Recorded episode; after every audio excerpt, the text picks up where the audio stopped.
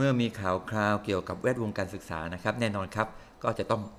ถูกนำมากล่าวถึงพูดคุยกับทุกๆ คนนะครับยินดีต้อนรับทุกท่านนะครับ เข้าสู่รายการครูข้างบ้าน วันนี้ วันนี้กลับมาแล้วครับกับการนินทาการศึกษา ในช่วงนินทาศึกษาไทยนะครับ เป็นตอนที่ 2 ตอนแรกก็เมื่อนานมาแล้ว เรามาดูกันว่าวันนี้ผมจะเอาประเด็นเรื่องไหนที่กำลังแบบคุกกรุ่นกำลังเดือด ในการศึกษานะครับ มาพูดคุยกับทุกๆท่าน ติดตามไปกันนะครับ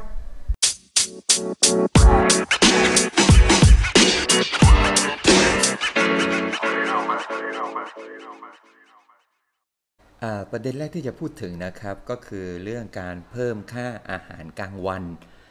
สำหรับนักเรียนชั้นเด็กเล็กชั้นประถมนะครับ จากเดิม 20 บาทเป็น 21 บาท เพิ่มมา 1 บาทนะครับ คือ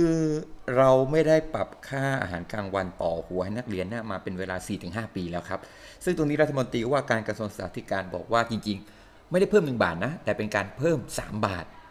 เออ มันเป็นยังไงล่ะครับ ก็มาฟังกันก่อนเลยแล้วครับ ก็คือในอดีตนะครับว่าไอ้เรื่องเงินตัวนี้เนี่ยในการทำงบประมาณเนี่ยมันมีค่าบริหารจัดการอยู่ ซึ่งไอ้ค่าบริหารจัดการนั้นเนี่ยมันอยู่ที่ 4 บาท ทีนี้ท่านรัฐมนตรีบอกว่าในปัจจุบันแล้วสำนักงบประมาณเนี่ยเราสามารถลด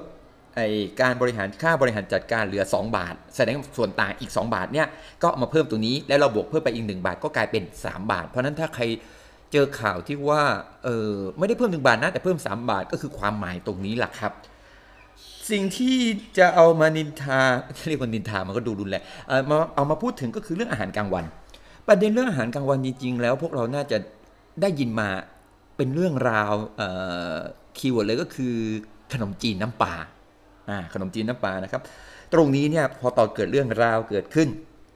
ก็แต่ละโรงเรียนก็มีการกระตุ้นมีการปรับเปลี่ยนอาหารนู่นนี่นั่น แต่พอเรื่องมันซาครับกลับไปเป็นเรื่องเดิมเลยไออาหารกลางวันตัวนี้เนี่ยเออมันมีลักษณะเดี๋ยวผมขออธิบายคร่าวๆก่อนก็คือว่าทางที่ทางกระทรวงจะจัดสรรโดย ดูจากข้อมูลที่ทางทางโรงเรียนได้ลงไปในระบบนะครับ ระบบลงไปในระบบก็ทำให้ระบบตัวนี้ไปแจ้งว่าโรงเรียนนี้มีเด็กกี่คนกี่คน แล้วก็ทางกระทรวงก็จะจัดสรรค่าอาหารกลางวันมาให้ โดยโอนผ่านอบตหรือท้องอองค์การท้องถิ่น ผมก็ไม่ไม่เข้าใจเหตุผลเหมือนกันว่าทำไมจะต้องโอนเงินข้ามหน่วยงานครับ เพราะว่าอย่างโรงเรียนทั่วไปเนี่ยจะสังกัดสปทกระทรวงกระทรวงศึกษาธิการ แต่ถ้าเป็นอบตเนี่ยจะไปสังกัดของมหาไทยนะครับ แล้วก็อบตก็จะเอามาโอนให้โรงเรียนอีกทีหนึ่งนะครับ ด้วยระบบกลไกของการตรวจสอบที่หละหลวม ผมใช้คำว่าหละหลวมเลยละครับ มันทำให้วัตถุประสงค์ของเงินอาหารกลางวันที่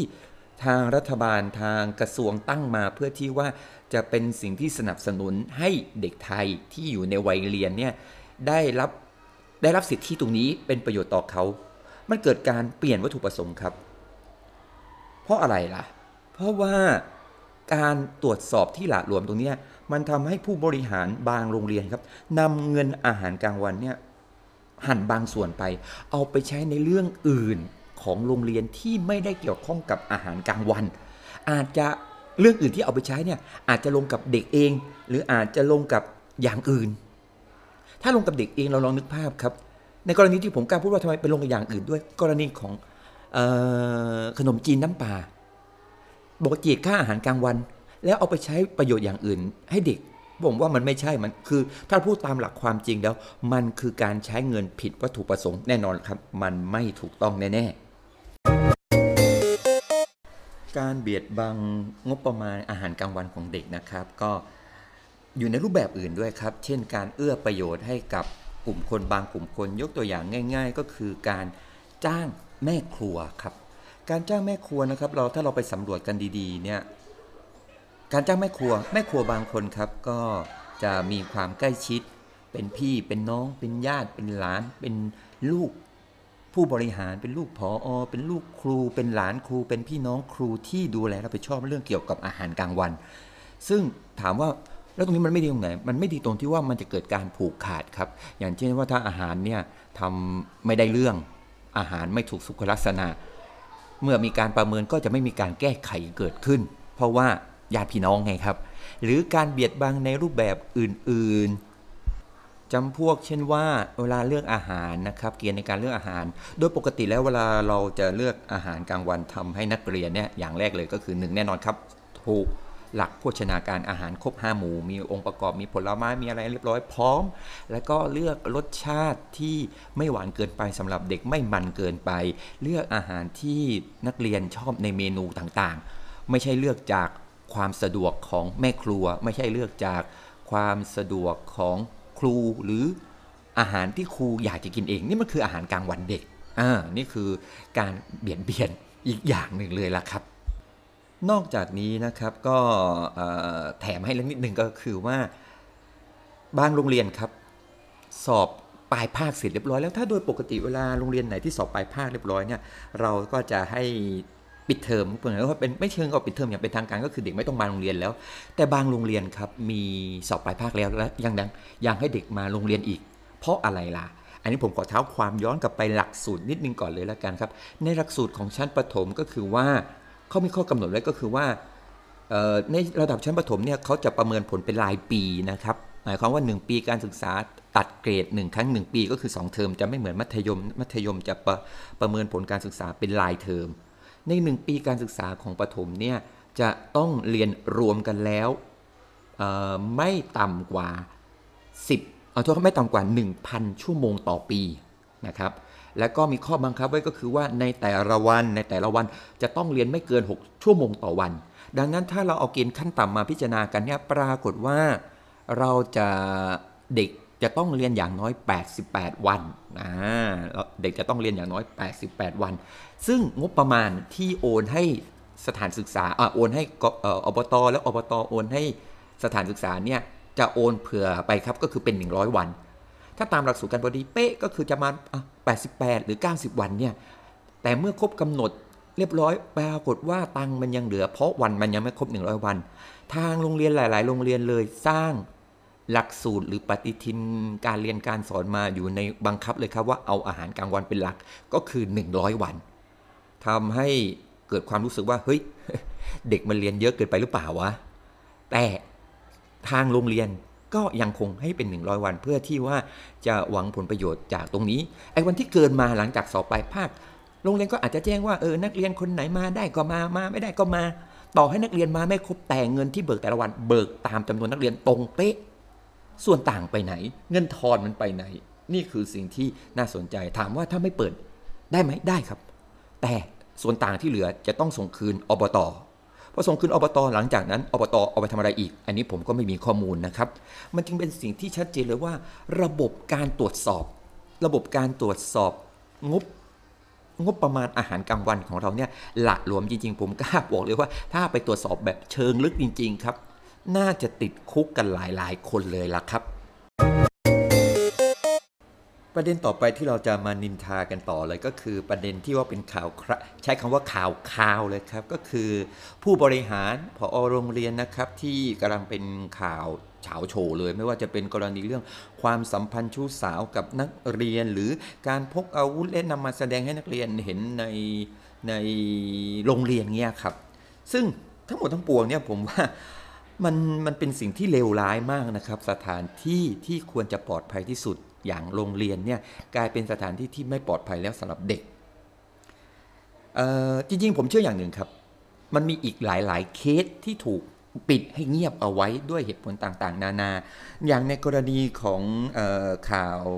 ที่ว่ามีความสัมพันธ์กับนักเรียนมต้นนะครับ ผมก็ไปอ่านในคอมเมนต์ใน Facebook ในเพจที่เขาเขาลงข่าวนี้ไว้ ก็หลายคนก็มา แช่งมามาด่า ผมว่ามันก็เป็นเรื่องธรรมดาเพราะทุกคนสังคมเราก็มองแล้วว่ามันไม่ถูกต้อง แต่ก็นั่นยังมีที่ว่าคอมเมนต์ประมาณว่าเอ้ยเด็กสมัยเนี้ยมันแรงเด็กสมัยเนี้ยสมยอม คือของอย่างเงี้ยตบมือข้างเดียวไม่ดังหรอก ผมก็เลยบอกว่าใช่มันตบมือข้างเดียวไม่ดัง แต่ไอ้คำว่าตบมือข้างเดียวไม่ดัง มันไม่ใช่ต้องไปโฟกัสที่เด็กครับ ต้องมาโฟกัสคนเป็นครูคนเป็นผออครับ คนคนเหล่านี้ครูและผอเนี่ย ไม่ควรยื่นมือไปตบ ยื่นมือไปตบมือกับเด็กหรือเปล่าอะครับ คือถ้าเด็กปบมือข้างเดียว แล้วครูไม่ไปยุ่งไปเกี่ยวครูไม่ไปร่วมด้วยเนี่ย มันจะเกิดเหตุการณ์อย่างนี้เกิดขึ้นไหม เพราะนั้นอย่าไปมองว่าเพราะเด็กแรงหรือเพราะเด็กสมยอม เราต้องเข้าใจด้วยคำว่าคำว่าวุฒิภาวะ ระหว่างครูผออกับนักเรียนเนี่ยวุฒิภาวะมันไม่เหมือนกันนะครับวุฒิภาวะเราไม่เท่ามันต่างกัน ดังนั้นคนที่ทำงานเกี่ยวกับด้านการศึกษา แน่นอนครับ คนที่ทำงานเกี่ยวกับด้านการศึกษา ผมเชื่อบุคลากรที่ทำงานด้านเกี่ยวกับการศึกษาเนี่ยมันจะต้องเกี่ยวข้องกับเด็กอย่างน้อย 80%เพราะเราเกี่ยวข้องกับเด็กอย่างน้อย 80%สิ่งที่เราต้องยึดถือและเราต้องจำไว้ให้แน่นเลยก็คือจรรยาบรรณครับถ้าถ้าเราทำอาชีพเอาง่ายๆเป็นครู เราเกี่ยวข้องกับเด็กเพราะงานของเราคืองานสอนเด็กการทำกิจกรรมงานอะไรต่างๆ เราจะเกี่ยวข้องกับเด็ก ถ้าเราไม่กำจรรยาบรรณไว้ให้แน่น มันจะมีปัญหาอย่างนี้เกิดขึ้น และถ้าคนเป็นครูไม่มีจรรยาบรรณไม่มีหลักคุณธรรมจริยธรรมเนี่ย มันจะต่างอะไรล่ะครับ มันจะต่างอะไรกับคนคนนี้อ้างตัวเองว่าเป็นครูจริงๆแล้วมันคือคือ มันก็คือปริงคือเห็บคือปรสิตในวงการการศึกษาเฉยๆเลย เคยมีคนถามผมเหมือนกันว่า ถ้าในกรณีที่ผออหรือผู้บริหารโดนเรื่องเนี้ยมันจะร้อยเปอร์เซ็นต์ไหม ที่จะหลุดจะรอด เอาจริง ๆนะครับ ถ้าเราไปสืบให้ดีผออที่เป็นข่าวหลายๆ คนเนี่ย ถ้าเราลองย้อนไปดูว่าก่อนหน้านี้เขาเคยอยู่โรงเรียนไหนทำไมเขาถึงย้ายทำไมเขาถูกย้าย เราจะเห็นเลยครับว่าบุคคลเหล่านี้ก่อนที่จะไปสร้างวีรกรรมวีรเวรต่างๆพวกเนี้ยก่อนหน้าตอนอยู่โรงเรียนเดิม ก็ถูกขับไล่มาก็เยอะนะ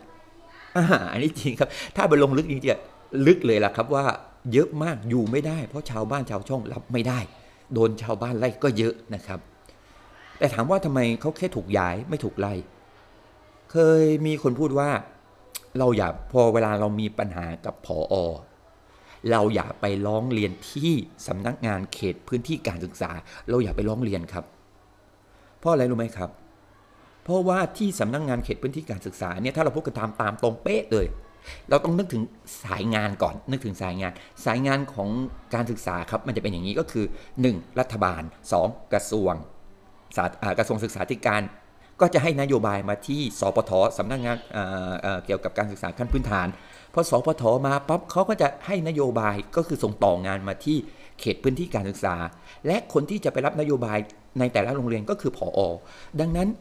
ตัวสำนักงานเขตพื้นที่การศึกษานะครับจะมีความสนิทชิดเชื้อ กับผู้บริหารมากกว่าครู คือระหว่างครูกับสำนักงานเขตเนี่ยจะมีตัวผู้บริหารเป็นตัวเชื่อมโยงอยู่ ดังนั้นถ้าเรามีปัญหากับผู้บริหาร และเราไปร้องเรียนที่เขตพื้นที่การศึกษา ที่สำนักงานเขตพื้นที่การศึกษาแน่นอนครับ ถ้าถามถึงว่าถ้าเราเจอผออเขต ผู้ออผออเขตที่เป็นกลางที่ยึดถือคุณธรรมจริงๆอะมันก็ยังดีอ่า แต่ถ้าเราเจอผออเขตที่เขาสนิทกับผู้บริหารทำไปทำมานะครับ คนที่จะโดนเรื่องเนี่ยไม่ใช่ผออแต่จะกลายเป็นตัวครูเอง นี่คือความจริงที่แสนจะผมว่ามันแสนจะอุบาทนะฮะเพราะว่าคนที่เรานึกภาพครับในโรงเรียนเนี่ยสิ่งต่างๆ ถ้ามันจะเกิดการทุจริตเนี่ยมันจะทุจริตที่ครู หรือทุจริตที่ผออ ถ้าทุจริตที่ครูแล้วผอตรวจพบ แล้วผอวางเฉยผอไม่ทำอะไรเลยเนี่ยถือว่าผอมีความผิดครับ หลายๆ โรงเรียนทำไมครูยังทำผิดคุณยังทุจริตได้ เพราะผอได้ผลประโยชน์ร่วมด้วย ก็ถามว่าแล้วถ้าเราไม่ร้องเรียนที่เขตถ้าเรามีปัญหาเราจะไปที่ไหน ก็มีคนแนะนำผมว่าให้ไปร้องที่ศาลปกครองเลยครับร้องไปที่ศาลปกครองเลย ถ้าเราถูกกันแกล้ง หรือถ้าเราพบว่ามีการทุจริต เช่น ทุจริตเกี่ยวกับงบประมาณ ร้องไปโดยตรงที่สตงครับสำนักงานสำนักงานตรวจตรวจการอะไรตรวจเงินแผ่นดินอ่าผมเรียกตัวย่อมรู้ถูกไหมอ่าสตงหรือถ้าเห็นว่าประพฤติไม่ชอบส่งหลักฐานทั้งหมดไปที่ปปชครับ สิ่งที่สำคัญที่สุดก็คือว่าในการทำผิดแต่ละครั้งนะครับ ของเวลาผู้บริหารทุจริตแต่ละครั้ง เราต้องเก็บหลักฐานไว้ดี และบอกเลยครับว่าถ้าผออบอกให้เราก็ต้องทำและถ้าเกิดอะไรขึ้นผอรับผิดชอบเอง สุดท้ายเชื่อผมครับร้อยละ 80 ครับพอถึงเหตุการณ์นั้นจริง เขาถีบหัวส่งครับสำหรับใครนะครับที่ตั้งใจว่าอยากจะมาเป็นครู อยากจะมาอยู่ในวงการการศึกษา ผมจึงนำนำเรื่องราวที่มันเกิดขึ้นจริง มาเล่าสู่กันฟังเพื่อที่ว่า โอเค ถ้าถ้าทุกคนตั้งใจว่า ผมอยากจะมาอยู่หนูอยากจะมาอยู่ตรงเนี้ยให้เราเห็นทั้งด้านดีและด้านที่ไม่ดีของวงการวงการนี้ สำหรับการนินทาศึกษาไทยตอนนี้นะครับ ก็คงจบตอนเท่านี้ ส่วนจะมาอีกทีตอนไหนเนี่ยเราต้องดูข่าวคราวก่อนว่า มันมีประเด็นไหนที่อยากจะเล่าสู่ อยากจะามาขยายความให้ทุกท่านผู้ฟังได้ฟังกันทุกท่านนะครับ ขอขอบคุณทุกคนนะครับที่ติดตามกับรายการครูข้างบ้านสำหรับตอนนี้ผมเล็กฟิสิกส์ขอลาไปก่อนครับ สวัสดีครับ Oh,